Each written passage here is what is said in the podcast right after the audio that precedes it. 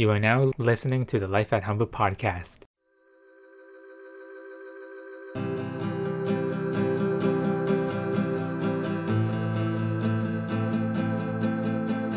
Thanks so much for joining us today. In this episode of Love in the Time of Corona, join members of the Humber College and Centennial College community as they explore activism as a language of love, connection, and community care during the COVID 19 pandemic. Panelists unpack their understanding and experiences of activism and raise questions for activists and those interested in activism to consider. This episode features Aaron Brown and Monique Chambers from Humber College, Dr. Sylvia D'Addario and Sean Kinsella from Centennial College, and is moderated by Amita Singh and Rick Ezekiel. And with that said, enjoy the episode.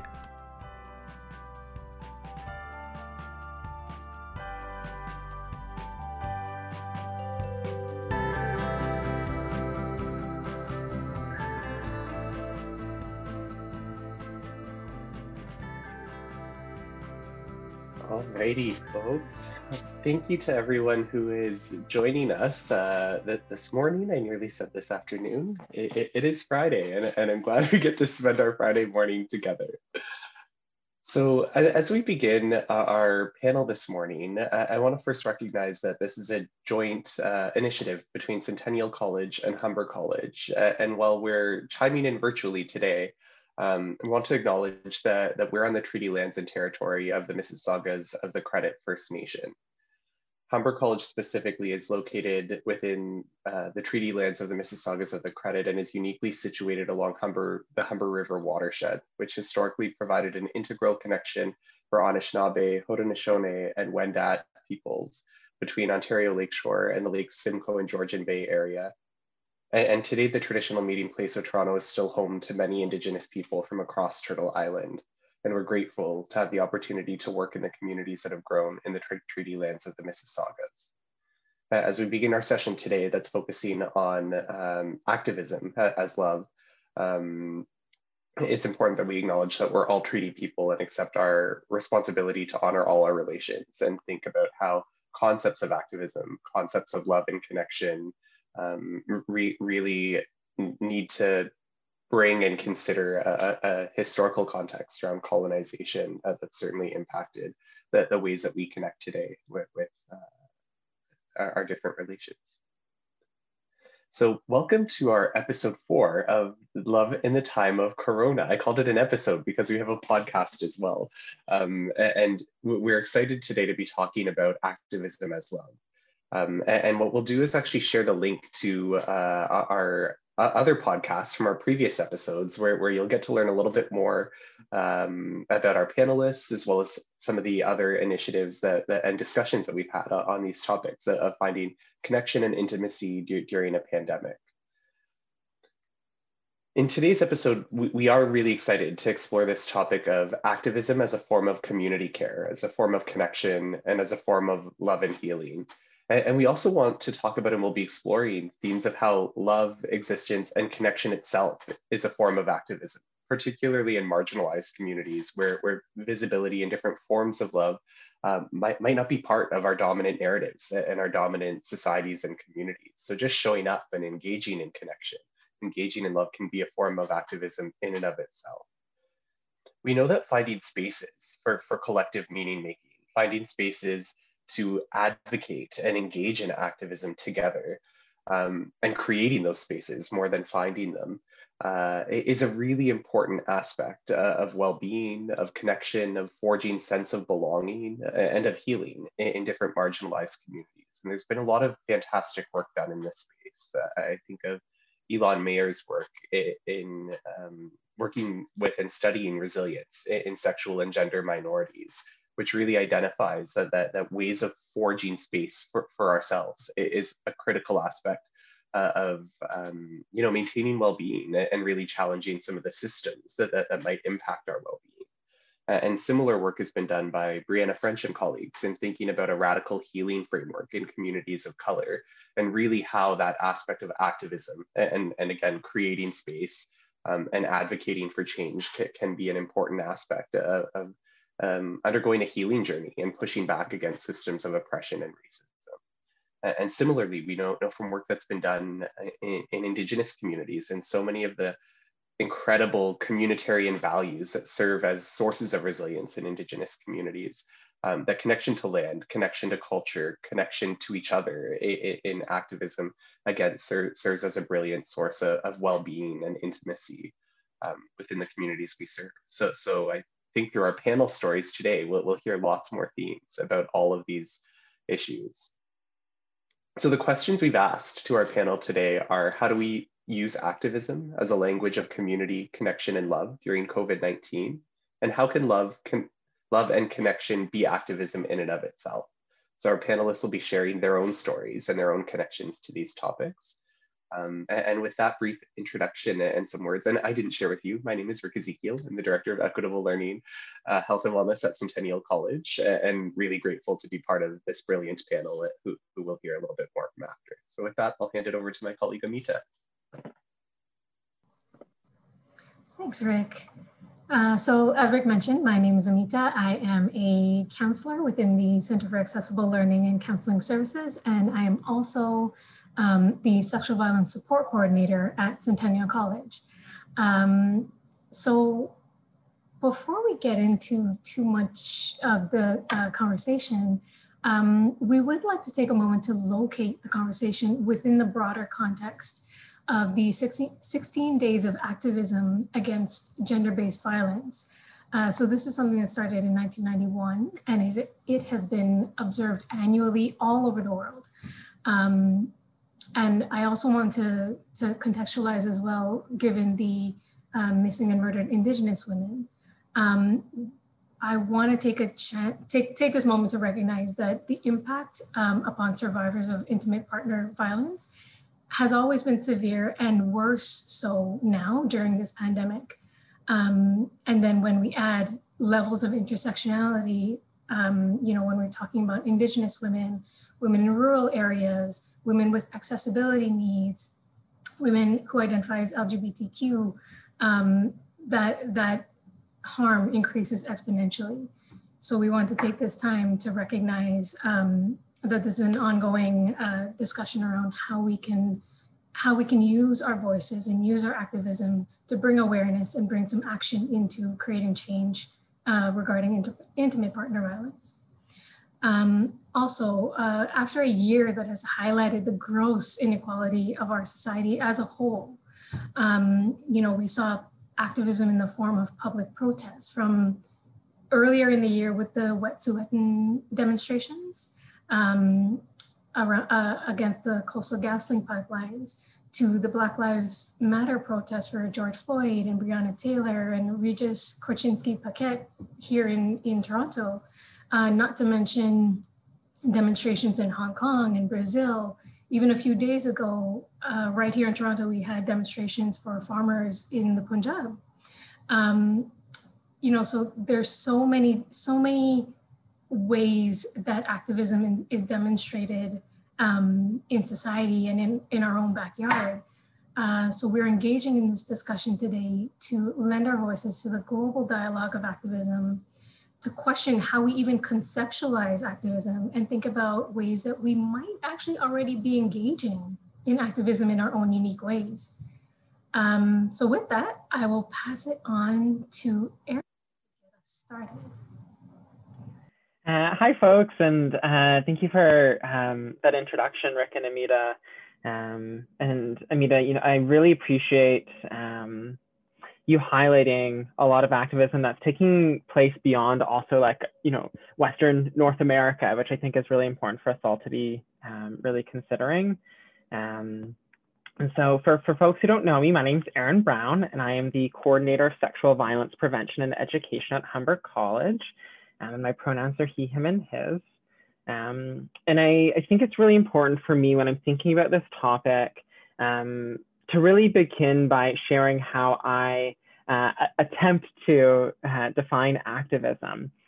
And I, I, think that there's been a bit of a move to activism as a, you know, a very accessible thing for everyone to engage in. Um, that showing up to a protest is activism or writing a letter to your city councilor is activism.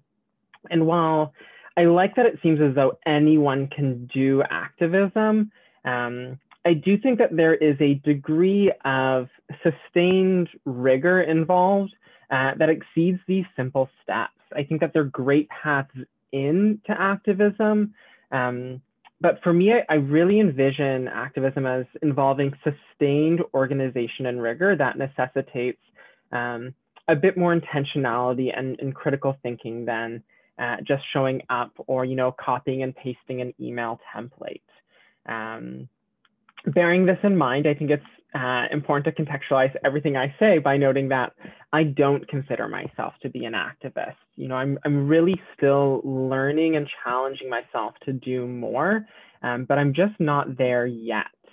Um, if anything, you know, I, I really think of myself as um, what some folks call like a slacktivist, where uh, I share the educational resources and information through social media um, without necessarily like putting my body on the line in, in the same way that other folks do.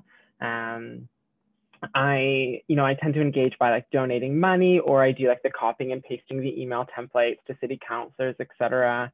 Um, and I think for me, really the biggest leap that I've engaged in recently um, was drafting my own email instead of using a template uh, to Ryerson University's president regarding their intended collaboration with the Toronto Police Services. Um, and so like that for me was a leap, which like I think is just to say that there's a lot of growth that I need to undergo um, still before I really consider myself an activist and part of like an activist community. I also want to acknowledge that uh, while I am queer, and there certainly is queer activism that takes place, I find that my identity as a white cisgender man um, really trumps my queerness. And so I enter spaces predominantly as an ally, um, even when thinking about the queer community, which contains multitudes. Um, so all of which is to say that um, I'm really in my infancy when it comes to this conversation. I'm someone who um, does not necessarily need or re rely on or necessarily feel the same benefits um, of activism as transparently in, in the way that others do. And, and I think because of that comfort, um, I need to challenge myself and hold myself accountable to doing the work for others while being mindful that I don't get to decide what that work looks like. Um, I think that in the, the age of social media and creating our personal brands, um, for me, one of the things that I'm really reflecting on and thinking about is how the activist mantle um, is a form of branding and, and clout for folks. And so um, I actually see this complaint from activists that I follow who really see it as a danger to the work that they're trying to accomplish. Um, folks who are treating it as a form of social capital or in some cases a form of economic capital. And, and an example of this is um, Black Lives Matter co-founder Patrisse Cullors has inked a deal with Warner Bros, uh, which is a move that has received a lot of criticism from other activists for centering personal gain over community gain. And I think that there's a lot of ways for us to understand that decision and unpack it. And for me, I'm still figuring out like, what does that mean? But I, I think that these are interesting conversations happening between activist communities, which I, I think is really interesting. And I feel that we need to be constantly reflecting on both the intention behind uh, and the means by which we accomplish our work. Uh, and for me, it's been really helpful to listen to and actually, you know, like read critique of activism that challenges, for instance, like very capitalist approaches. Um, I'm also drawn to a series of tweets from uh, Shanice Indawabo, uh, who a month ago today wrote, um, who do you want to recognize or remember you when you're doing activism? Is it community? Is it academics? Is it the media? If the only people that know your name are other academics, are you really doing activism? I've always wondered this. Folks have been talking a lot about who has and hasn't been giving them the recognition they deserve people with big platforms are criticized for not sharing the spotlight with other folks with big platforms. Is the goal of activism to be seen by the colonial state and others who function within it? Or is the goal to be seen by the very people you're fighting for? How many of us are known outside our academic activist circles? And I just thought like, whoa, like that is, is such a fantastic series of questions for reflection. And I, I think it's really important for us to be able to grapple with these questions.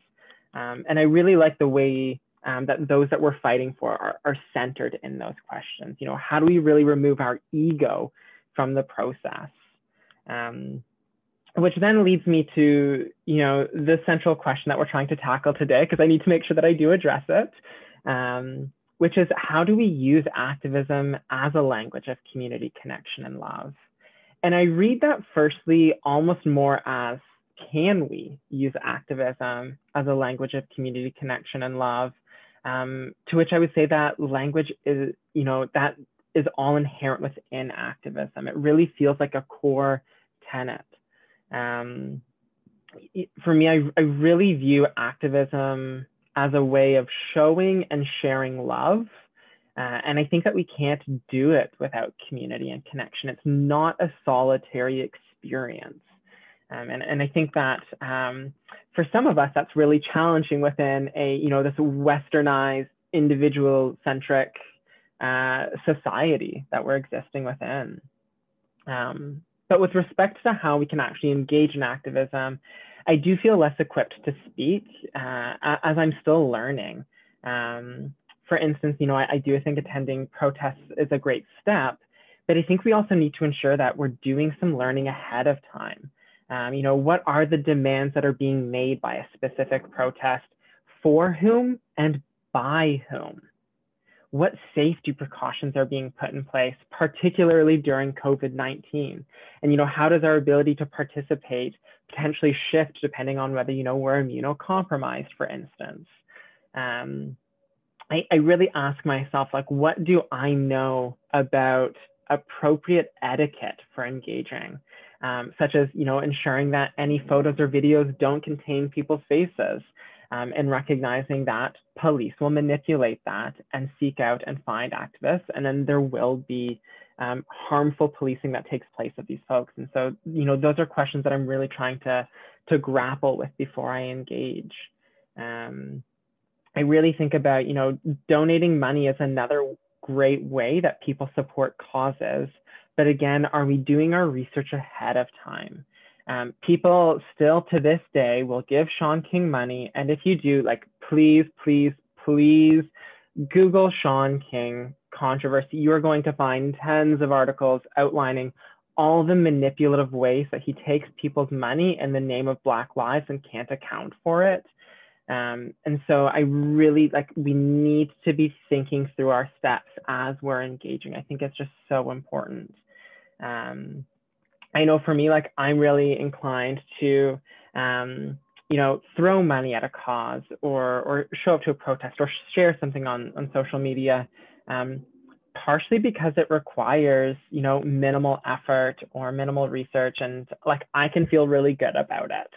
Um, but I, I just think that there needs to be more effort in this process. And for me, this period of isolation during COVID 19 um, has actually given me a lot of time back in my life, and that's given me a lot more um, opportunity to dedicate a good deal of that time towards learning. And so I'm uh, doing a lot of reading right now, a lot of listening, and really trying to build my own ethics and analysis so that should I ever step into more of an activist or organizer role, I'm equipped to do so appropriately. And I'm actually waiting for like Indigo to drop off a book right now, Take Back the Fight by uh, Nora Loreto, which is all about how do we engage in, in feminism in this age, and uh, which I think is really fascinating. And so, like, those are the things that I'm really trying to spend my time doing. I do think that this is a good way to start, but I um, also think it's really important to know that like a goal I'm setting for myself is to really figure out how to to move out of this more passive work and figure out how it becomes operationalized. And, and that's really a next step for me because I also think that sometimes we get into these conversations and, you know, it's, I'm going to do a lot of uh, listening, a lot of reading, a lot of reflecting, and then there's like no action that happens. And so I need to hold myself accountable to that. And, and I think that there's a lot of folks who, uh, who do. Um, and then I, I really want to end um, by acknowledging so activist and, and U Windsor uh, law student Josh Lamers challenges us to name who radicalizes us. Um, and so I want to end by sharing gratitude for those um, from whom I learn a great deal and, and who have really contributed to my ongoing radicalization. And so um, I really want to acknowledge Josh Lamers, who um, is engaging in a real fight right now with U Windsor regarding a great deal of anti-black racism, of homophobia, transphobia, just so much violence that is happening. Um, and, and, so I really want to acknowledge him and, and, I learned so much from him. I think about Derecka Purnell, Courtney Skye, Zoe Samudzi, uh, Tressie McMillan Cottom, and, and Nora Loreto. And I just, I'm so indebted to these folks as I continue to develop my own frame of ethics and analysis. Um, and so I just, I really want to share uh, some gratitude for them. Um, and so I, I, think I'll, I'll finish there and um, I'll pass it over to Sylvia unless there's folks who have any questions from the panel. Thanks so much, Erin. Wow. Um, sorry, I uh, do we want to open it up to questions after each, or do we want to keep the flow going? I'm really sorry. We don't have any uh, questions in the Q&A right now. Um, if, if, folks do have any questions for, for Erin, I, I think uh, the panel can welcome to ask, or we can keep the flow going with, with your awesome words, Sylvia. I think that'd be great. Thanks. Thanks so much. Um, hi, everyone. I'm Dr. Sylvia D'Addario. I use she, her pronouns, and I am the manager of equity and inclusion at Centennial College. Uh, myself and my family are settlers on the traditional lands of the Anishinaabe. Um, Erin, you uh, you really positioned this in such an interesting way. I love the themes that you really brought out there, especially around intentionality, and personal growth, um, as well as, you know, thinking through and reflecting on the means of engaging in the work. Um, that was, uh, for me, a tremendous question posed about who do we want to be seen by? I think that's going to resonate with me for a really, really long time. Um, and I, I hope maybe to uh, to figure out some of that threading uh, in the pieces that I want to raise myself. So I'll start just by just giving a brief background that I approach the work that I do and the life that I lead with an acute sense that our bodies have been socialized to support massive systems of oppression. And so I'm passionate about the work that it takes to acknowledge and heal those deep programmed layers within us that may contribute to the everyday and institutionalized forms of oppression for all folks. I am an intersectional feminist, and so I know that my equity work includes working towards liberating all bodies, all forms of oppression, and recognizing and respecting the intersecting ways that our experiences play out. And so, on that note, I've been thinking about activism a lot um, as this topic has come up, especially during the 16 Days of Activism campaign, which um, is always really meaningful for me as a survivor of gender based violence. Um, I, I believe that activism has been a core part of my being since I became conscious of the world around me. I have experienced deep emotional connection to injustice in a way that is difficult for me to often separate that which is mine to address, heal, challenge, and that which is not mine, that which is, you know, belongs outside of me. So, on that note of defining uh, activism, I take activism to mean taking intentional action to address and impact social injustice. And because of Aaron, I will add that sustained rigor in there as well. Totally agree with that. Um, in order to create positive change in the lives of those who have or continue to experience harm, inequity, and exclusion. So for me, activism as a language has really evolved as I have come to better understand myself and what I can and cannot offer the world.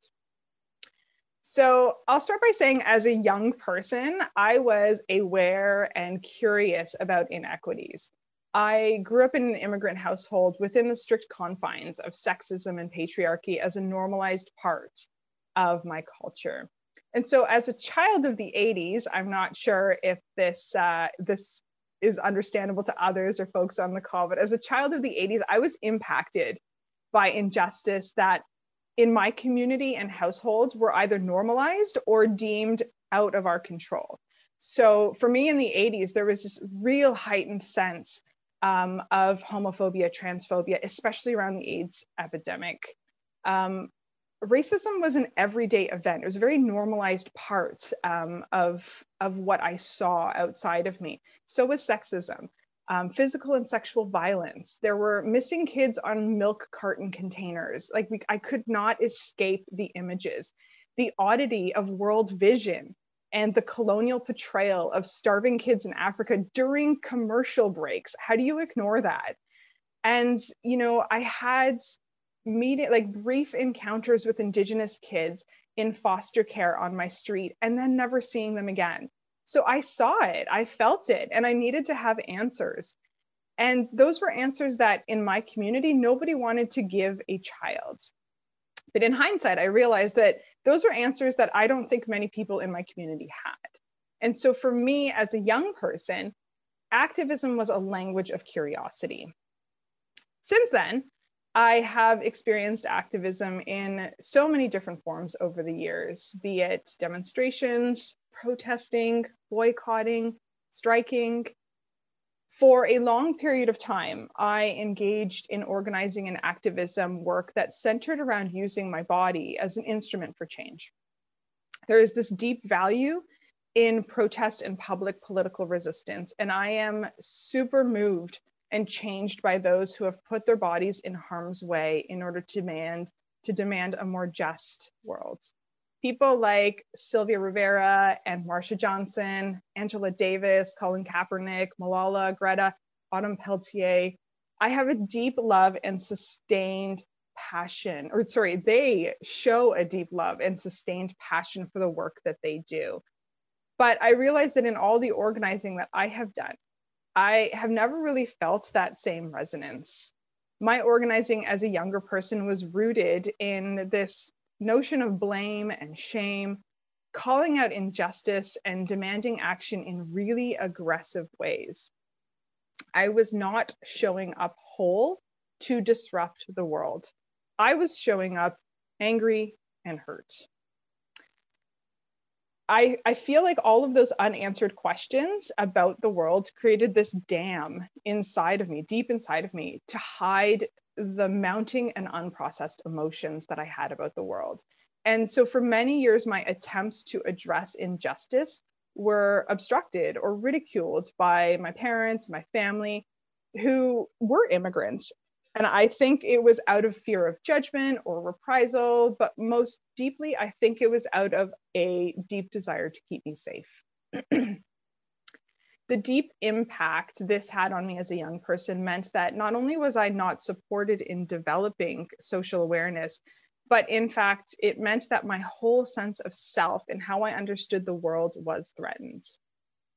So, when I was able to begin engaging in activism as a young adult, I did so from a place of immense anger, grief, and sadness. Activism was the language of armor for me, armor that I needed in order to feel like I was finally being seen and heard. Instead of activism being a response to changing unjust conditions, it was a rebellious act that centered me in my pain and in the work that I was doing. So over time, I learned to see this. I learned to see that activism required that I show up whole, or else I run the risk of perpetuating all that I was fighting against. I started to think about how can I make harm impossible when my motives were so rooted in hurt? We all know and we've all heard that hurt people hurt people, right? So my relationship with activism meant that I needed to examine my relationship with the world. My relationship with activism meant that I hadn't yet examined my relationship with the world. Until this point, I hadn't been given an option of how I wanted to express myself through social change. And so that dammed up anger and grief and hurt were now being released on picket lines, marching in streets, in open letters. Um, and I was recycling those harmful and unprocessed emotions, creating more of what I wanted to eliminate. I grew to realize that my activism required that I ought to heal as much internally as I intended to see changed externally. I needed to pivot my gaze away from what I don't want to see in this world to what I do want to see in this world. And then I started to think about, oh, how do we imagine what a just world ahead looks like? What does it look like? And how do we get there? I love Audre Lorde's discussion of the everyday erotic. She says that we begin to recognize our deepest feelings we begin to give up being satisfied with suffering and self negation. And with the numbness, we so often seem like are the only alternative in our society. Our acts against oppression become integral with self, motivated and empowered from within. This shift profoundly changed activism for me. Activism became a language of healing. It became a language of healing on so many intersecting levels. adrienne maree brown talks about transformative justice, amongst other things. I'm reading this amazing, incredible book called Pleasure Activism by her and says that rather than punishing people for surface level behavior or restoring conditions to where they were, we need to find the roots of the harm together and make harm impossible.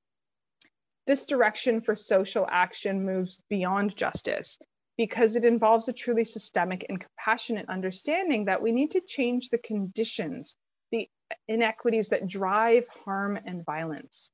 It considers how punitive responses to injustice can perpetuate violence, cutting people off from needed supports and community, filling jails with racialized and Indigenous folks without addressing the root cause of trauma. So, in this reimagining of what I want the world to be, I realized that I also need to cultivate an internal environment that does no harm to myself, to my family, and to my immediate community. This requires me to reimagine conflict resolution so that I can end toxic patterns that perpetuate oppressive relational dynamics. In my most intimate relationships, all the way out to everyday encounters. It is in these everyday personal acts and in the ways that we can model new generative opportunities that we have massive ripple effects. This is a more proactive way of obtaining new outcomes, especially because it speaks to me as a parent of young kids, building new possible ways of leaning into a just world, co creating an emotional blueprint for how we could work towards new systems, which I think most of us weren't actually brought into um, those new those new modes of thinking and doing. So to bring this back to COVID, during COVID, I find it's really easy to be swept up in all the grief that the world is experiencing. COVID is clearly magnifying what has always existed. For some, this has been a real awakening to the uneven playing field that has existed for historically marginalized communities for centuries. And yet the pandemic has also further entrenched others in self-denial. From the disproportionate impacts that COVID is having on racialized and indigenous communities, people with disabilities, an array of disabilities, women, LGBTQ2S plus folks, to, you know, one thing that's really stood out for me is seeing the like oppressors co-opting the language of the oppressed. It's been truly something to see white folks protest their human right, sometimes with guns, to abstain from complying or just from being a part of community care practices. This is less about my views on COVID than it is about the divisiveness I think that really has emerged here. And so I am reminded that I can only stand my post in order to do so well it is important for me to be aware that I'm actively processing rather than suppressing these hard emotions in reaction to what is happening around me. COVID has activated a heightened level of intentionality, going back to, you know, Erin's real emphasis on that, which I really love, intentionality in my activism that asks me to be crystal clear about what is mine and what isn't and with what medium my activism can take place through and what mediums drain me. I appreciate Alice Walker's famous words that activism is my rent for living on this planet.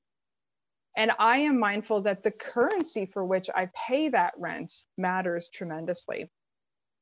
The Building Movement Project talks about mapping our roles in a social change ecosystem. And I really appreciate the, ten, the attention to the different roles that we can play in our pursuit for equity and shared liberation. I'll share a link to that. Um, essentially social change and activism are an ecosystem. And when, when, we, when we are attentive to the ways in which we can leverage our strengths, we align ourselves and get in right relationship with social change rather than just performing activism. These roles include the frontline responders, who we often envision, um, but the activism ecosystem also includes the caregivers, the disruptors, the healers, the storytellers, the visionaries, the builders, the experimenters, the guides, and the weavers. I love that. To me, a critical part of activism in this era is finding our place in that ecosystem of change with rigor, with intentionality, and with sustained efforts. so surviving to end, surviving this pandemic and its stressors has happened in part through the joys and pleasure that I have learned to glean now from my social justice work. My self care today looks a lot like setting precise boundaries around what work brings me joy and what work does not.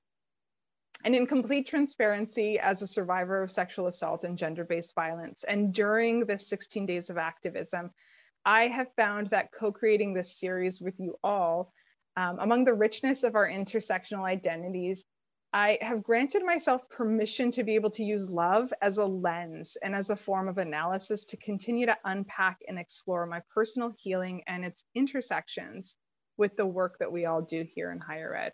So thanks so much. I'm just shaking my head, and and you can't hear me on the other side, Sylvia, but I'm going. Mm, mm, mm, mm, mm.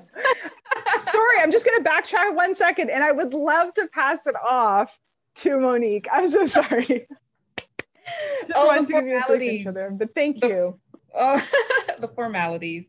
Um, so much there. I don't even know where to begin. There's so much there. Um, I'm writing things down I, I feel like after you shared, Sylvia, I need to take a, just a second to just reflect a little bit. I'm writing things down like love as a lens. Like that's that's beautiful, and I think that that's where empathy comes in, right? Um, and and I I really believe that um, this is where we move away from activism um, as it being performance based, right? Rather than it being with it rigorous intentionality, right? As as Aaron has has has shared. Um, so I really appreciate that. I think for myself, um, there's so much that I need to unpack uh, and that I I won't be able to do today. But I think for myself, activism is indeed a language of healing, and and I'm I've realized that as I've begun to really uh, think about this idea. Of course, I look uh, when I look at um, the world and navigate the world, I can't help but you know reflect on my own personal identity as a uh, racialized body, right? My Black identity, my Black and gendered identity, um, and why there is a need to heal, not just for myself, but for um, my community, right? There's this need to heal uh, collectively. So I can't help but, but think about some of these things. Of course, I'm grateful, right, for those who have come before me, um, who have gone forth and created social change. Because when I think about initially, when I think about like on a surface level, think about activism, um, it's the action of bringing about social change, right? Um, so, you know, whether it had been through marches and protests or media activism or political campaigning, what have you, right? I'm grateful because of those things. I'm able to vote as a woman. Um, I'm university educated, which means that I'm able to go to school with, you know, white counterparts and experience higher education, not just an education or not just, you know, high school, but higher education. And that's huge. And that might mean nothing for many, but that means something for me. And that means something for my community. I'm, I'm privileged to work in a reputable institution where I'm able to speak on social injustice and infuse critical thinking into the programming that I set for uh, my students every single day, which allows me to really enjoy my career um, as a middle class working woman. And I, I say all of that because if activism really is the action of bringing about social change, I am grateful for those who have gone before me, who have done the work so that I'm able to be a beneficiary today. How has COVID-19, you know, affected our ability to engage in and organize around activism? It's it's interesting. We we say, I don't know, we've heard it so many times. We're in unprecedented times, right? It's um, no one could have ever imagined that we'd be here. And I mean, we're in December and we're still here, right? Um, so online platforms has been a way to advocate for various causes, um, literally at the click of a button. Uh, you and I are able to show our solidarity around specific causes. So that's what makes it, I think, convenient. I think that's what makes it convenient, being able to show my solidarity in a very convenient way. Um, voices across the globe, we are able to come together and unite. Um, but the question is, is, is, is that enough, right? Is the click of a button enough? And I think, Aaron, you were kind of getting at this. Is that enough? And the answer is clearly no, but is it a start? And the answer is yes. Uh, when I think about the Black Lives Matter movement, I think about um, Blackout Tuesday. And I, will touch on it by saying that I think it's a great illustration on how people from all nationalities were able to come together to show um, their solidarity online by simply, again, clicking a button, right? Uploading a black screen on their social media pages as a way to highlight the social injustice that many of us Black people continue to face as a result of systemic racism. I go back to the question, but is that enough? certainly it's a start, right? And I do want to acknowledge that it is a start. And I do also want to acknowledge that I think that it prompted a lot of conversation and dialogue. And, and really, I think that's where the fun begins. That's where the learning begins, right? Is, is being able to have these critical dialogues. Um, so I realized for myself that when I uploaded my black screen, that it just wasn't enough, that I had to show up not just virtually, but also I had to show up on the grounds. And that was new for me. So when we talk about intentionality, and I'm, I'm just reflecting on myself, that was new for me to get up out of my house, to inconvenience myself, and to get on on the ground. Um, and if I wasn't showing up on the grounds, if I wasn't making that effort, then how was I any different than, say, for instance, white businesses that had said what they needed to say, but then didn't make any changes in their policy? And that's me not throwing it out to anybody else. That's me like self-reflecting, like how Monique, how are you any different? Um, which brings me to the question of what does my personal activism really look like? Not what grand, convenient gesture can I perform? No, no, no. I'm asking Monique, what intentional steps are you taking that speaks to your value system? And how are those steps, those intentional pieces, bringing about social change? As I reflect upon my personal activism, I refer back to this past summer where uh, most of the world watched the life of George Floyd and you know Breonna Taylor and so many others be taken by the hands of white police officers. For I think on a global scale, that was really traumatizing.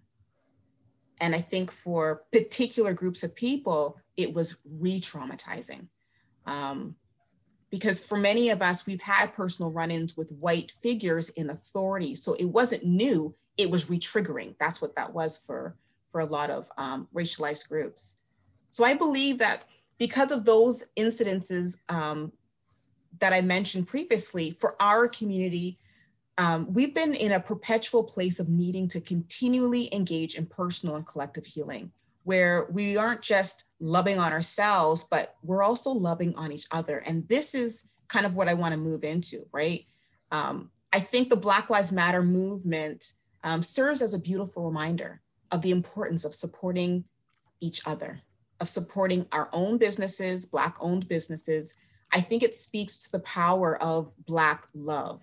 You know, I think it's it's one of the ways that we can say, I see you, my brother. I see you, my sister. I see you, Black body. I see you and I support you. It's how we show up for each other.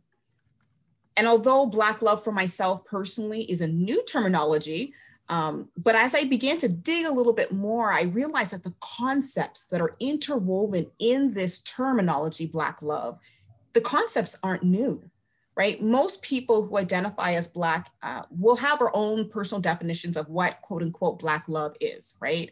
Um, it's unique because it speaks to our individual experiences. So, what I, Monique, have grown up to understand, what I was taught, and what I've grown up to experience and understand about love, there's that piece to it, right? And that's individual. But it also, what, what makes, I think, Black love a little bit different is that um, it takes into account our communal history and our heritage around oppression, social injustice, and resiliency as a people. Black love is a bond between two Black bodies that share a historical le legacy that is rooted in injustice, in pain, in sorrow, in resiliency and strength. A strength that reimagines and a strength that overcomes.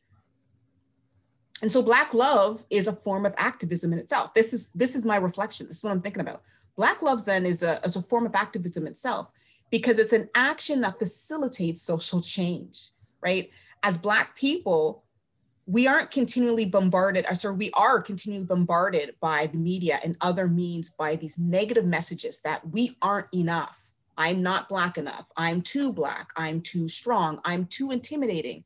You know, that we as a people, we're undeserving, we're unqualified, we're criminalized. There's so much more. We're all these different things that the media will, will um, shell out to us. And so by engaging in Black love, I realized it's a form of activism in itself, right?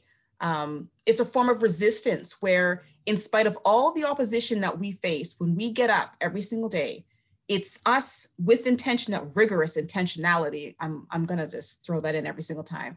Um, every day that we choose to show up for each other, um, literally and figuratively, that's us engaging in Black love, right? It's it's when we counter narratives by teaching our sons and our daughters, our children, that they can dream big, that they can become business owners and doctors and lawyers and any other professional that they choose to be.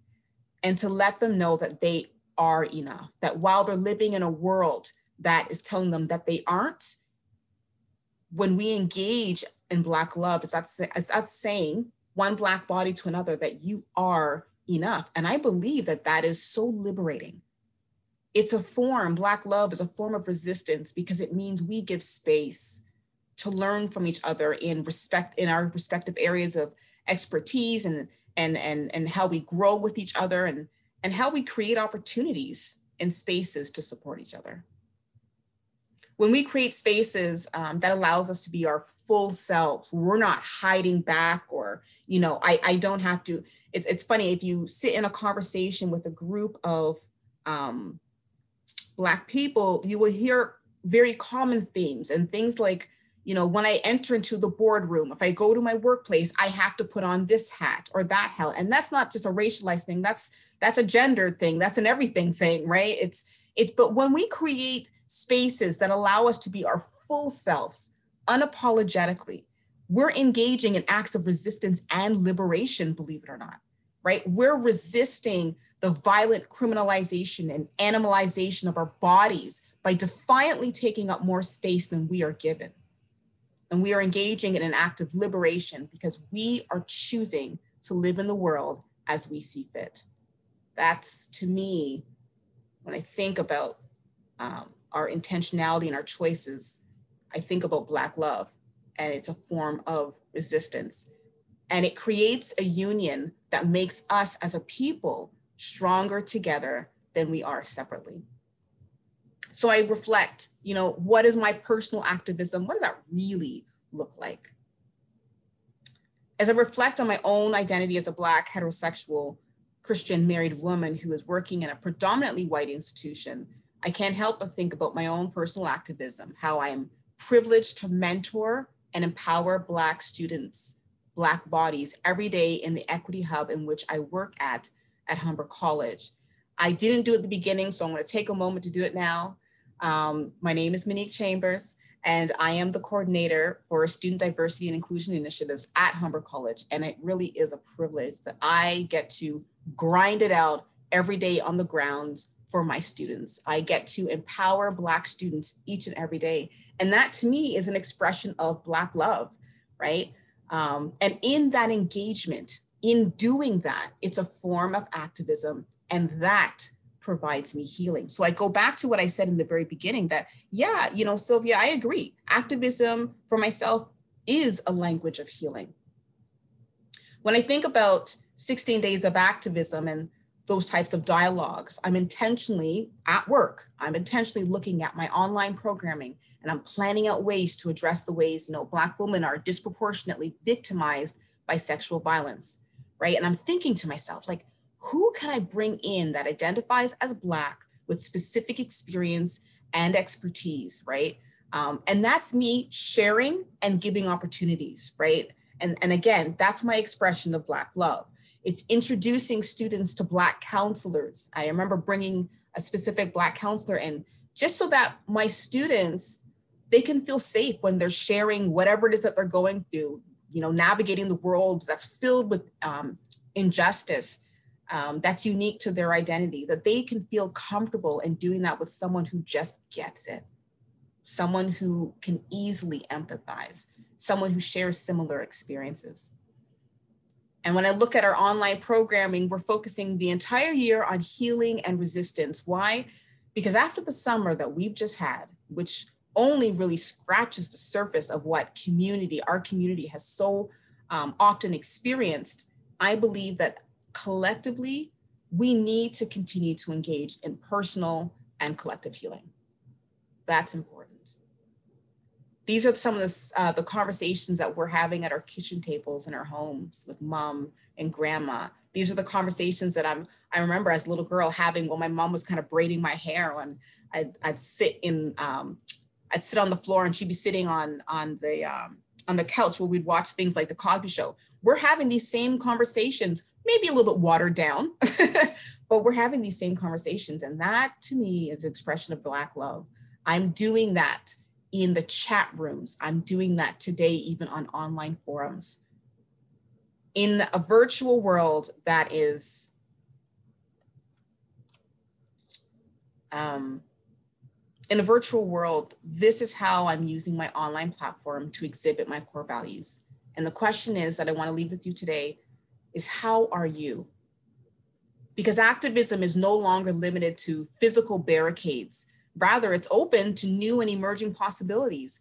And within that space, we want to continue to facilitate community, to facilitate connection, and to facilitate love. So, how are you using your online platform to exhibit your core values? And is it enough? I don't know. But what I do know is that by facilitating community, connection, and love, we are bringing healing to not just ourselves, but for communities and particular communities at large. So as we reflect on these pieces, I'm going to pass it along to Sean. Can I jump in like just very briefly? Um, I just, I really like this piece that you shared around activism as collective healing and talking about um, ideas of collective resilience, I think that um, often conversations around like resilience and grit are um, really focused on people just continuing to exist in a society that like grinds us down, harms us repeatedly on a daily basis. Um, and I, I, think that resilience is so focused on the individual in many ways in our society. And so um, yeah. I really, really just appreciate you bringing that up. Um, and I'll post a link in the chat for folks to um, an article on resilience that really um, explores this idea of moving toward this collective understanding. And, and so I just really appreciate you bringing that into the space today. Yeah, because sorry, Aaron, as you were as you were talking earlier, I thought to myself, oh, I guess I'm a slacktivist too. right? Like I identified, but then, you know, it's it's it goes back to that piece of we're stronger together, right? It's it's what is the impact that we have collectively, right? Which is which is what you're kind of um, stringing on. So yeah, thank you for that. Should I should I leap on now? Is that the is that the cue? Is that the okay? Great. Um, so I'm just going to uh, introduce myself uh, in the way that I was taught. So uh, Danse uh, Migazidodem, uh, Wazakone Mashkiki Natishnakas, uh, Nahiawak, Natiawak, Otimsmok, um, uh, Minwa Irish Endau, um, Minwa uh, I Agamit Endau, uh, Minwa E Gueo Endau. Uh, so I'm uh, Sean Kinsella. I'm the uh, director of the Eighth Fire at Centennial College. Um, and um, when I think of these, this idea of activism and love, um, where I sort of land on it um, is thinking about it as a Crip uh, Two Spirit Indigenous person. So one of the ways that I introduced myself uh, as part of that was to say that um, uh, I am uh, Ayagueo, or someone who falls between genders, is the way we might translate it in English. And um, as a Crip Two Spirit uh, Indigenous person, um, the personal is political. And I want to preface that by saying that's whether we want to or not. So we don't get a choice as Indigenous people as to whether we are political or not because of things like the Indian Act, because of the history of settler colonialism, and displacement, and violence on the lands that all of us now find ourselves. Um, we don't get that option. So uh, in some ways, you know, it, it's an interesting balance of this notion, a little bit of, of sort of like, um, uh, uh, sort of activism and things because we just we just don't get that choice right and i think that's true of a lot of um, folks who uh, like indigenous black and racialized folks um, because of the way that settler colonialism and white supremacy operates. Um, but i wanted to acknowledge that for us even surviving and continuing to do so is a form of activism. And uh, the relationality um, of those pieces as someone who's marginalized in our own communities um, you know as a two-spirit and crip person um, but i also have a lot of privileges because i am uh, lighter skinned or more pale i do have education i am a i have a graduate degree uh, and i'm mixed and my positional privilege at an institution uh, that has also profited from the displacement of indigenous people who are my kin right so as a as a Saulteaux person um, you know uh, and a Cree person a long time ago, we were all one people. So when we talk about the Mississaugas or the Anishinaabe people, you know, those are my people as well. And I benefit from an institution that has displaced those people as part of settler colonialism. And, you know, not necessarily specific to Centennial College, but the overall sort of dominant system. Um, I also have to recognize from a self-location piece that there's limitations to my perspective and experiences, and I have to acknowledge the responsibility that I have to others in in advocating on these lands that I was brought to because of racism. So my family are signatories of treaties four, six, and eight, and that's not this territory, right? This is Treaty 13, um, and that's more sort of Manitoba and uh, you know what is now called uh, Saskatchewan and Alberta um, and James Bay. But in coming here, I have a responsibility to the lands that I find myself on, and so if we think of the fact that everything that we do, if the personal is political, then everything we do is political as Indigenous people.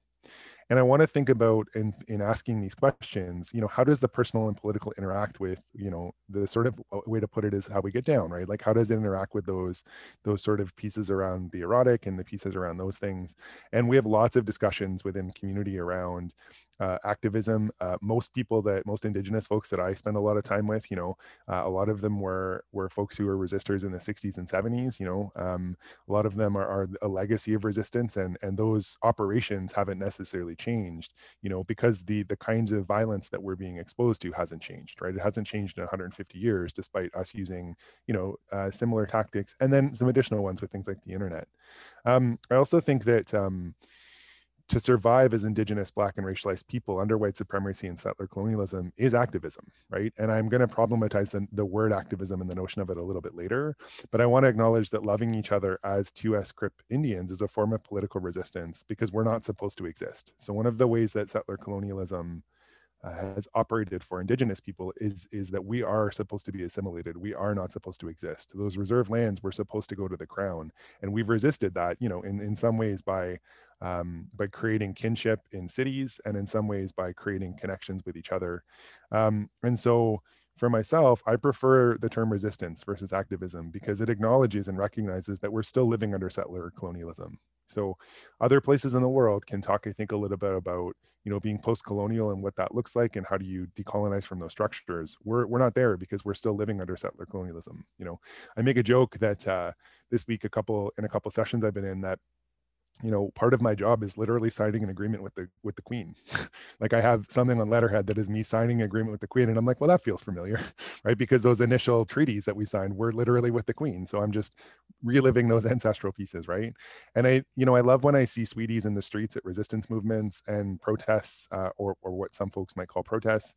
And a lot of us build relationship amongst those lived experiences we have around oppression and in the ways that we support one another. And so I also think about the element of ceremony, and I'm thinking specifically here about the strawberry ceremony that happens each February, and how that is a, a, a profound action of sitting in grief with one another uh, and in support of community members who have experienced, uh, you know, and, and it's focused around those who have experienced um, the the loss of, of, a, of, a, of a family member um, who identifies as uh, two spirit women or girls. And lit- literally, as part of that for our feast, like settler folks are asked to leave. And it's always a really funny moment when that when that moment comes where where it's just like, okay, if you're not infected by this, if you're not a community member, like please evacuate. And the sort of like look of like terror on settlers' faces when they realize that, oh, okay, this space that I thought was also for me in, in reflection of grief is not. And so I think about that a lot in terms of how ceremony itself itself uh, is resistance under a political state that wants us to be dead and wants us to not exist.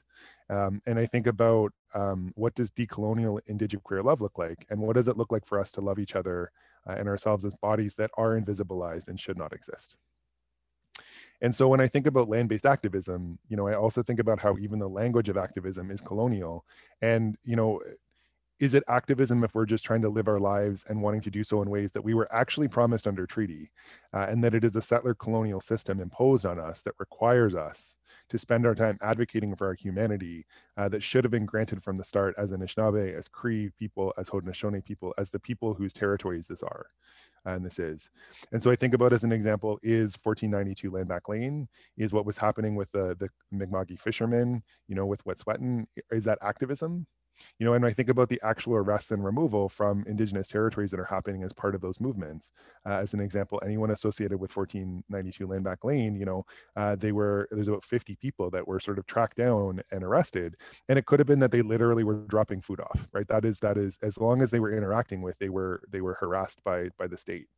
And so i also think about people being removed from encampments during the winter because they left shelters due to covid and what does that mean for class struggles and what does that mean for our solidarity with one another and that you know um, statistically speaking uh, that many of those unhoused folks uh, are are indigenous right? And the irony of them being unhoused on lands that are theirs right? That that that these are ancestral territories that we were removed from and that they again um, are, are struggling to to survive on um, because of the way that the state has displaced us and so I think a lot about what would we be up to as communities if we weren't constantly having to be in courts to defend our actual right to exist, right? I think about that a lot in terms of some of the the amazing figures like Lynn Gehl and, and others who uh, have had to make uh, um, these massive claims to, and go to the, the Supreme Court and challenge the crown um, to be recognized uh, as, as status Indians, as an example, uh, because of the colonial and, uh, and misogynist and sexist policies that excluded people. Um, and so I think about how do we balance in-person land defense with what we do digitally, and how do we create room for everyone in movements. So I'm also um, drawing on the the work of um, uh, in care work, which I'll put in a link later. Um, and then this idea of when people do marches and things, is it accessible or is it performative? Um, how do we act as opposed to activism um, and in terms of accessibility as part of these pieces so as an example like if your march is you know and i say this as a crip person if your march is a whole you know through the whole winding through the whole streets of toronto folks like myself who have mobility issues are not going to be able to go. And what are you saying to those people uh, who can't do that work? Like are you saying that we matter less in those movements? And what does that say about care?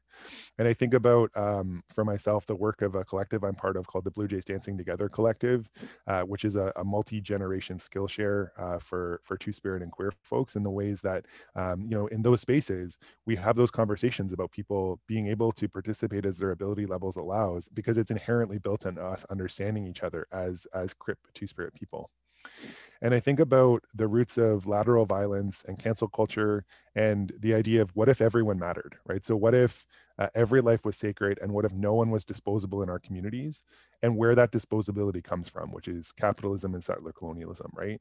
And we have understandings of love um, being the teaching that all other teachings flow from and that there is an absolute love that creation has for us right?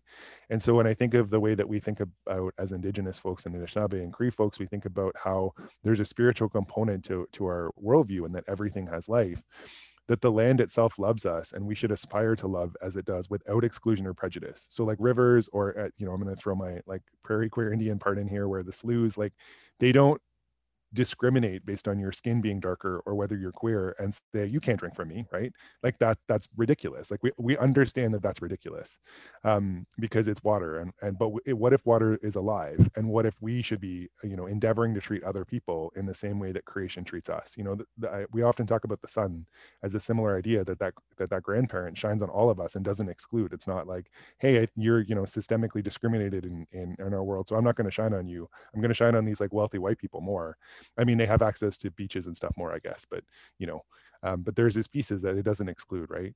And so um, I think about how do we create care collectives, and and I know for myself, part of that is like how do we care for our knowledge keepers and elders and make sure that they're supported um, beyond what the system provides. So you know, um, we do um, I do specific care work with a with a, a, a elder in Toronto um, who you know we go and like walk her dog and like visit with her every week. And you know part of that is because the the system that's designed you know with odsp and and those other pieces doesn't cover enough. So we end up having to care for each other and it's really profound. It's also a lot of work though right? So i mean this is the other thing around how we're we're spending our time and how do we make sure that our community care is intersectional in the wake of, of celebrity as activists and who gets paid attention to right? So when you look at who's being paid attention to even in our own communities um, you know um, are they are they two spirit folks? Are they folks who are lighter skinned are they folks who uh, you know um, are receiving large grants like who is it that uh, that is being paid attention to and who's being excluded? And i think here of the erasure of identity around uh, Regis Korchinski-Paquet as an afro-indigenous person who was killed by the state. And i think about what does solidarity look like between indigenous black and racialized community with our own distinct experiences and understandings um, and I think about how uh, the point that was made earlier um, around how many of us are known outside our academic circles. And I think what's interesting for me is in our communities, our clans, and our names, our nations are all a part of who we are as Indigenous peoples, and that we are vetted in community and our reputations go ahead of us because it's the way it's always been, right? So that idea of, uh, you know, uh, within our communities, like if you, if people don't know who you are, you you are not teased for one, but then you're also not trusted, right? And there's a, a, reciprocal connection that has to be built with people before we understand that that's a good person to go and talk to.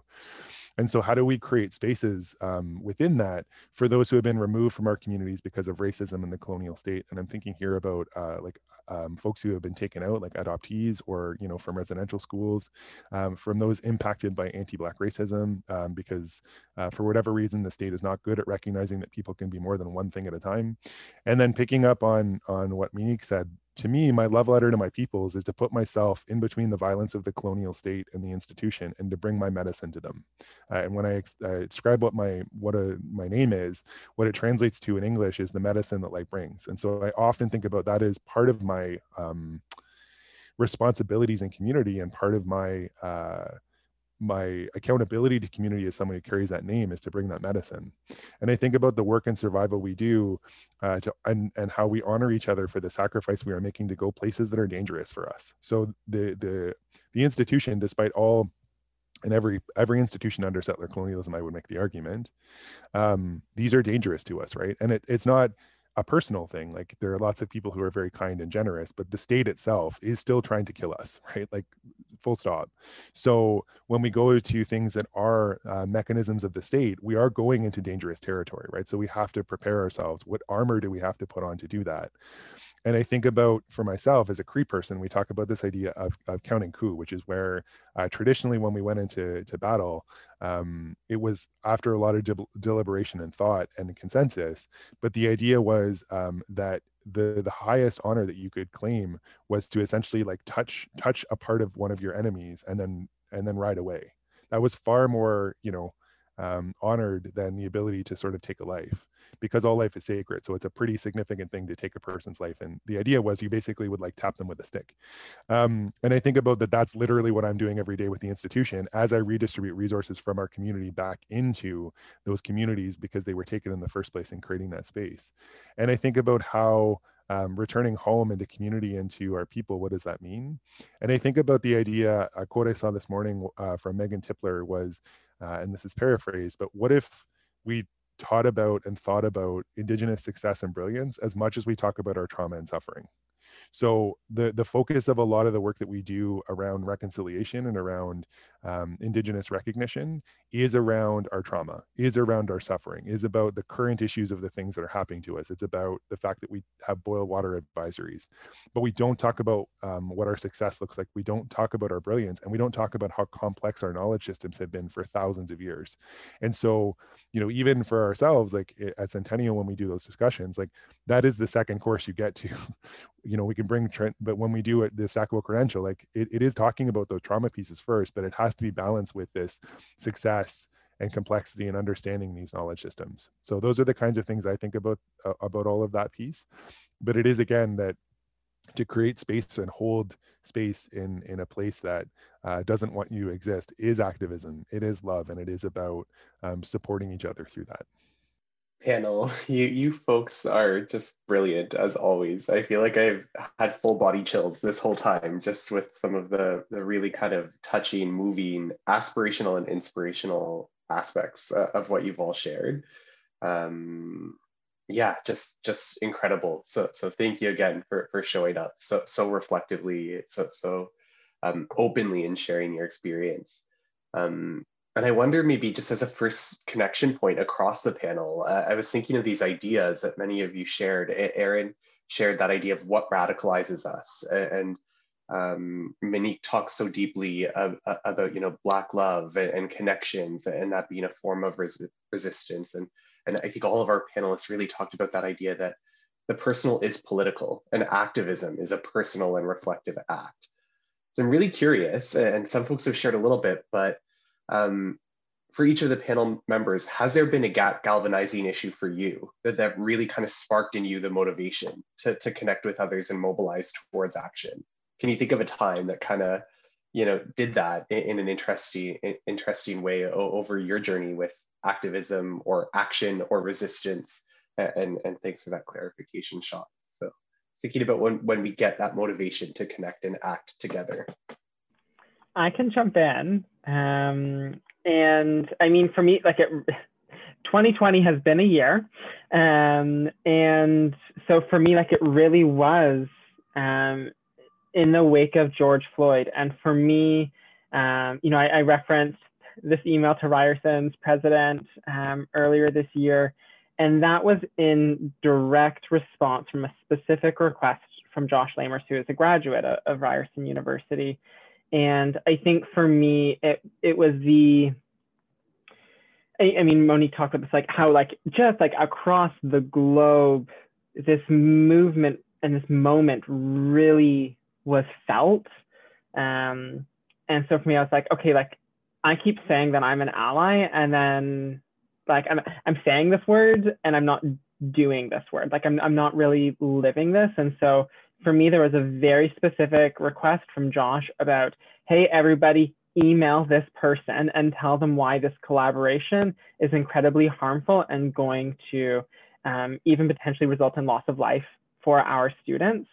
Um, and for me, like that was the thing where I was like, cool, I can do this. And like that was just one of the ways to get started. And it's terrifying to write to the president of an institution when I also work at um, an institution. I also live two streets down from Ryerson and um, to really like attach my own name to that was like a scary moment for me. And it, it feels so ridiculous to say that um, because like that's such a, a small thing to do. Um, but that for me has like now opened up a realm of possibility because I'm like, right, I did this, the world didn't end. Like, I mean, it might, but um, 2020 is not over yet. But it, it just for me um, was an, an affirming moment to be able to take that action, I suppose.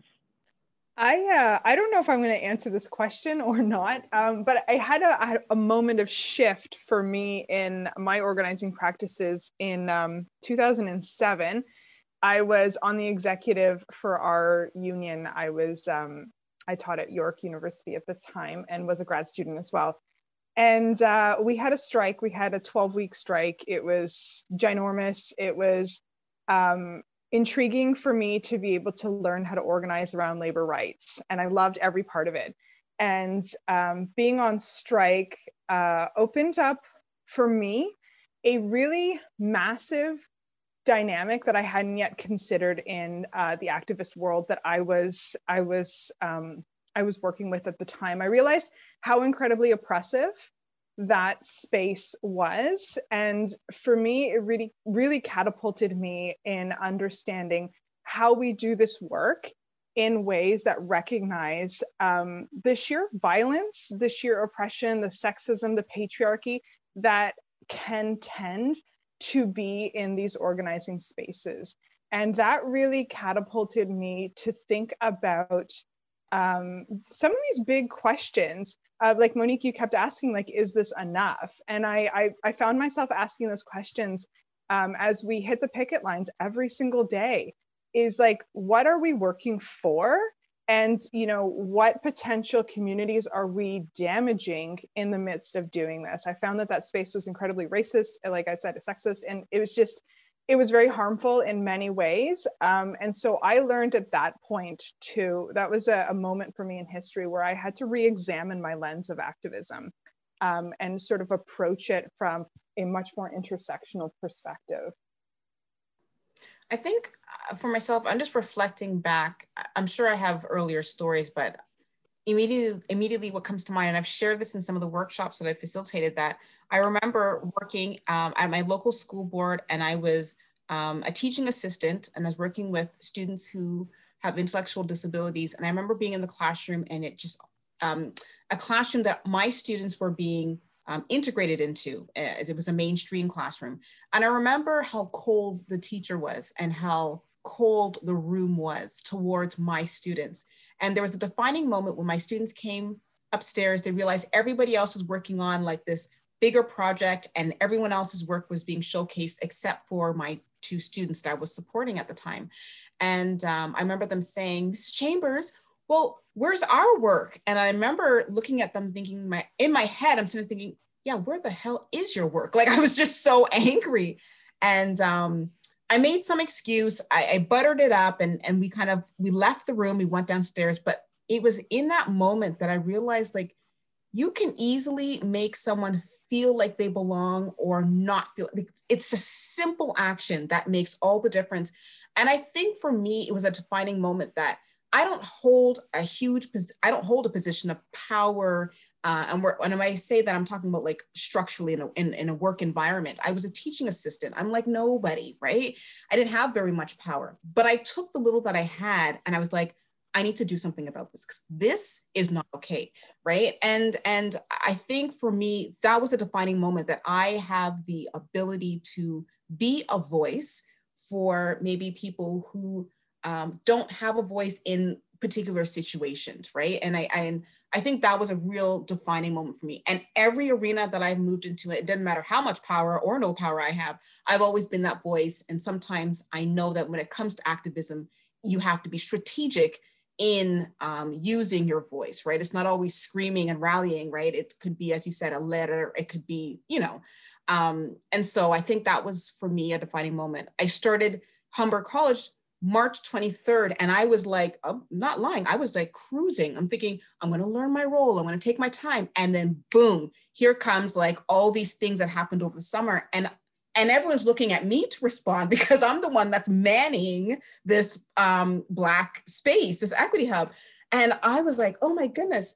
But again, it's being that voice. And I and I felt compelled because I said, I have to do something for these students. And so I put together very quickly um, a speaker series where we looked at unmasking the trauma. The second week, we looked at healing and what that looks like for our community. And the third week, we talked about allyship. And that was um, incredibly healing for myself, even though I'm doing it for everybody else, right? When we're working together as a team, it was incredibly healing for myself. So I took that incident many, many, many years ago and was like, I need to be a voice for those who may not have a voice in particular situations. So I think that was my defining moment. Um, and I think for me, it's kind of hard to say because I think I, will say I grew up as like a, a crip queer uh indigenous kid in a small town in Ontario. So so I think like I I don't I I have a lot of um of recollections of I think feeling and I use this word uh very strategically in thinking of the the work of Amanda Leduc specifically around um the sort of like grotesqueness of being crip in a space like that uh, amongst ability like uh, amongst a lot of uh, ableism. And i think about there's a joke sort of in my family that i'm very much the sort of like uh, activist one in our family but it's built on a legacy um, of of both survival but also um, that that's uh, just kind of the way like my my grandfather was involved in the in the friendship center uh, in hamilton. Um, you know that's where my my aunt uh, met uh, who's who's uh, since passed away, but uh, met her husband there. He was one of the founders of that friendship center in Hamilton. Um, I was uh, one of the um, the folks who uh, helped to really um, bring uh, a small sort of like uh, network, um, the, the Peel Aboriginal Network into the Friendship Center movement in Peel. So I was running a Friendship Center and that was kind of a funny moment for me. And I was doing that in my like late 20s. Um, so it's kind of a funny moment for me of like seeing that this was an intergenerational thing. And then also hearing a lot of stories I, I mentioned earlier um, from some of the, you know, from my, my adopted um, uh, ceremonial family uh, where, you know, they were talking about in the 70s, they were involved in some of these movements that are essentially the, the same movements uh, as now, right? So I'm thinking specifically here about uh, the Native Peoples Caravan is a story I've heard a lot about, or even um, uh, Kanesatake and some of those other, uh, you know, in the 90s. And that there's this long legacy of activism within indigenous communities. And it's like, you know, and, and the Native Peoples Caravan's an example. A lot of people don't don't necessarily outside of community know about that one. Uh, but that was one that um, was uh, in resistance to uh, and asking for the repeal of the Indian Act. Um, uh, but with a framework of rights to be put in place, which still has not happened, incidentally. Um, but because uh, because Justin Trudeau's father um, wanted to essentially just assimilate every Indigenous person uh, into the the sort of body politic, which was the the white paper, and this was a resistance movement a little bit after that to to do that, and they were um, attacked. Um, by by the newly formed riot squad of the RCMP on the front steps of Parliament, so when we talk about the violence against indigenous people, like this is an ongoing thing that, you know, and that's 1974, 1975.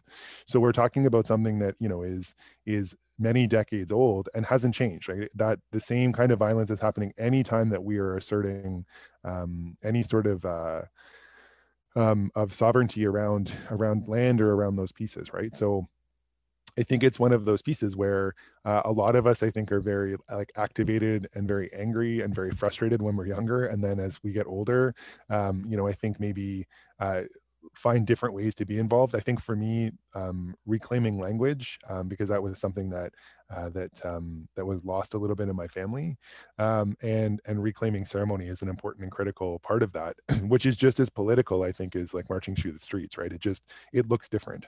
So I think finding our own ways to to to do that is is important. Um, and I think to the point earlier that like everyone in the movement is needed, right? So uh, I think not holding up one particular kind of activism or one particular kind of participation uh, of resistance uh, is really important because you know different things work at different times and for different people and that's how we get accessibility. So you know people doing ceremony to ensure that people who are doing these kind of like marches and stuff are, are safe is just as important as the people on the front lines themselves but they're not the ones who end up on the front cover of newspaper right? They're not the ones who get the picture at the leading the front of the marches right? And so that's i think important to recognize too around some of those things for myself is is you know what roles are we playing and is it about your ego or is it about the community you're serving and that's i think a big question to ask around activism right is um, are you doing it for your own ego or are you actually doing it to help the people that you're supposed to and I don't have a good answer to that. Ego is an ongoing thing as a as a community and as a ceremonial people that we're trying to defeat, right? It, it props up in those like smallest of ways where you're like, I'm doing a good thing. I'm sharing this thing on Facebook. Oh God, this had a bad reaction. Oh God, what do I do? Right. Uh, and it's all constant learning, right? We cannot know everything about everyone's uh, different forms of the ways that they're oppressed under settler colonialism and white supremacy. It's impossible, right? So it's listening to other people and their experiences so we can learn, uh, learn from those, but also find ways to create solidarity.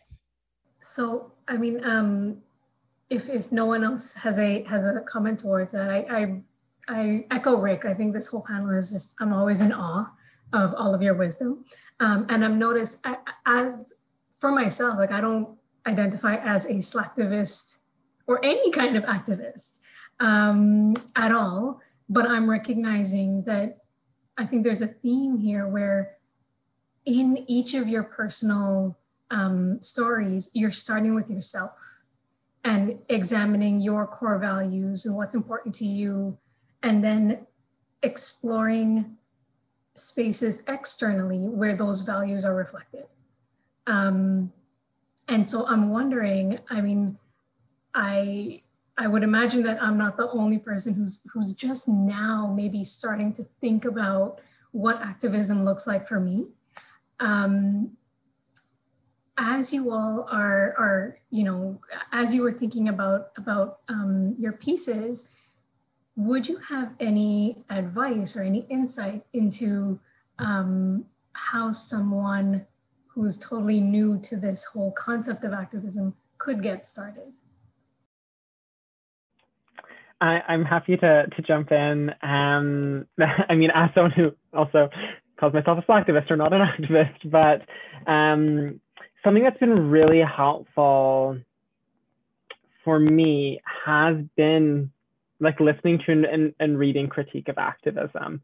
Um, and like that's been so helpful for me in developing my own like um, form of analysis and, and ethics around this um, because again, I think that the inclination is like, okay, like, like let's just dive in with something. Um, but, and, and part of it, I think still is that piece around like, we want to do something that makes us feel good. Um, but I, I really think about, um, how reading that, that critique and, and that analysis of it allows us to start to consider our own position in relation to activism or resistance. And I think that that's like such an important piece. And so that I guess that's just one of the things that I would say. Like for me, um, Twitter is, all about where like I, I I learn from people, and so um, and I mean like yes, memes and jokes too, but mainly it's like I, I follow um, you know these people that I referenced earlier, and we'll send out those handles in an email afterwards. Um, but that's been a space for me to really cultivate this learning and to reflect on like what have been my own actions previously and have i now been able to start considering like what potential impacts of those were and and like what motivators for me were? And um, so i mean like a lot of introspection is, a part of that process but um, being able to just like learn from other folks has been helpful with that. I think i would echo that you know in in one word i'd say read right? Read research just just keep um, keep researching and I, and I would even encourage folks to go back into history right to learn whatever cause that really is moving you um, go back and read and research about the his like the, the historical um, nuances of that cause right? Because you want to be able to one properly align your why and and you want to be able to move in, with intention. And so i would go back to read and research like start there. And it seems like something that's passive it, but it's it's not. It's it's it's going to be so helpful along the way. And i'll uh, just quickly add to that because i know that we are super short on time is um, that difference between you know aligning yourself from a, an egoic like mind perspective versus the heart. And i think that that comes with a lot of the education and awareness is that there is the way in which our brains tell us we ought to be a part of something. And i think that aligns with like you know savior complex and a lot of like I, I, think that's rooted in the sort of colonial perspective of i need to help the oppressed versus you know what i was talking about that adrienne maree brown talks about is being compelled by your heart and being pulled by joy. Um, in aligning yourself with purpose and intentionality. I think those two things are so like worlds apart. But I think if you don't, you haven't yet extract, not you, but like in general, if we haven't yet extracted knowing what that resonance, that like, so all, it's like an energetic resonance, what that difference is between like being compelled by your your mind and your ego versus your heart i think that's an incredibly important place to to distinguish I'll just jump in really quick to echo, I think, what Sylvia said. So, for us as Anishinaabe people, when uh, we describe uh, truth, uh, the translation is Debwewin, which actually translates to sort of heart truth. And it's the idea that something isn't true unless it's both um, passing through the, the sort of like lens of your, your mind and the lens of your spirit, uh, with the idea being that the spirit feels, the mind thinks, and the body does.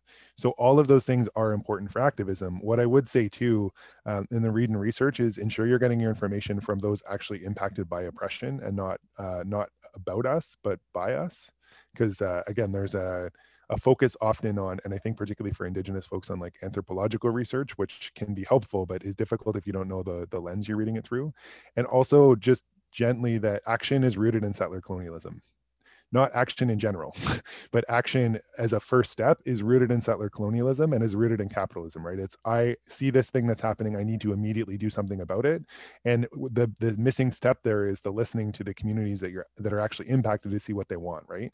So I'll use an example of like um, eh, from Centennial is like, you know, if, if we look at how anti-indigenous racism and how anti-black racism are occurring, those are two different mechanisms, right? So if uh, if the black community is saying we want, uh, you know, we want some sort of um, uh, like a task force or some sort of follow up, then then you should do that because that's what the community is being asked for. But then not assume that that Indigenous folks, as an example, also want that because we're different communities. And secondly, because we have been task forced and you know whatever to death. Like we don't need another commission to tell us about the racism. We need people to read the shit that we wrote in the first place, right? And so it's that piece too. So read RCAP, read the inquiry by the missing like the missing immigrant Indigenous women, Two Spirit and girls, like those kinds of things. You know, not just stuff that makes you feel good, but stuff that makes you feel like shit. that's the stuff you need to read balancing with the joy and the heart and that kind of stuff too.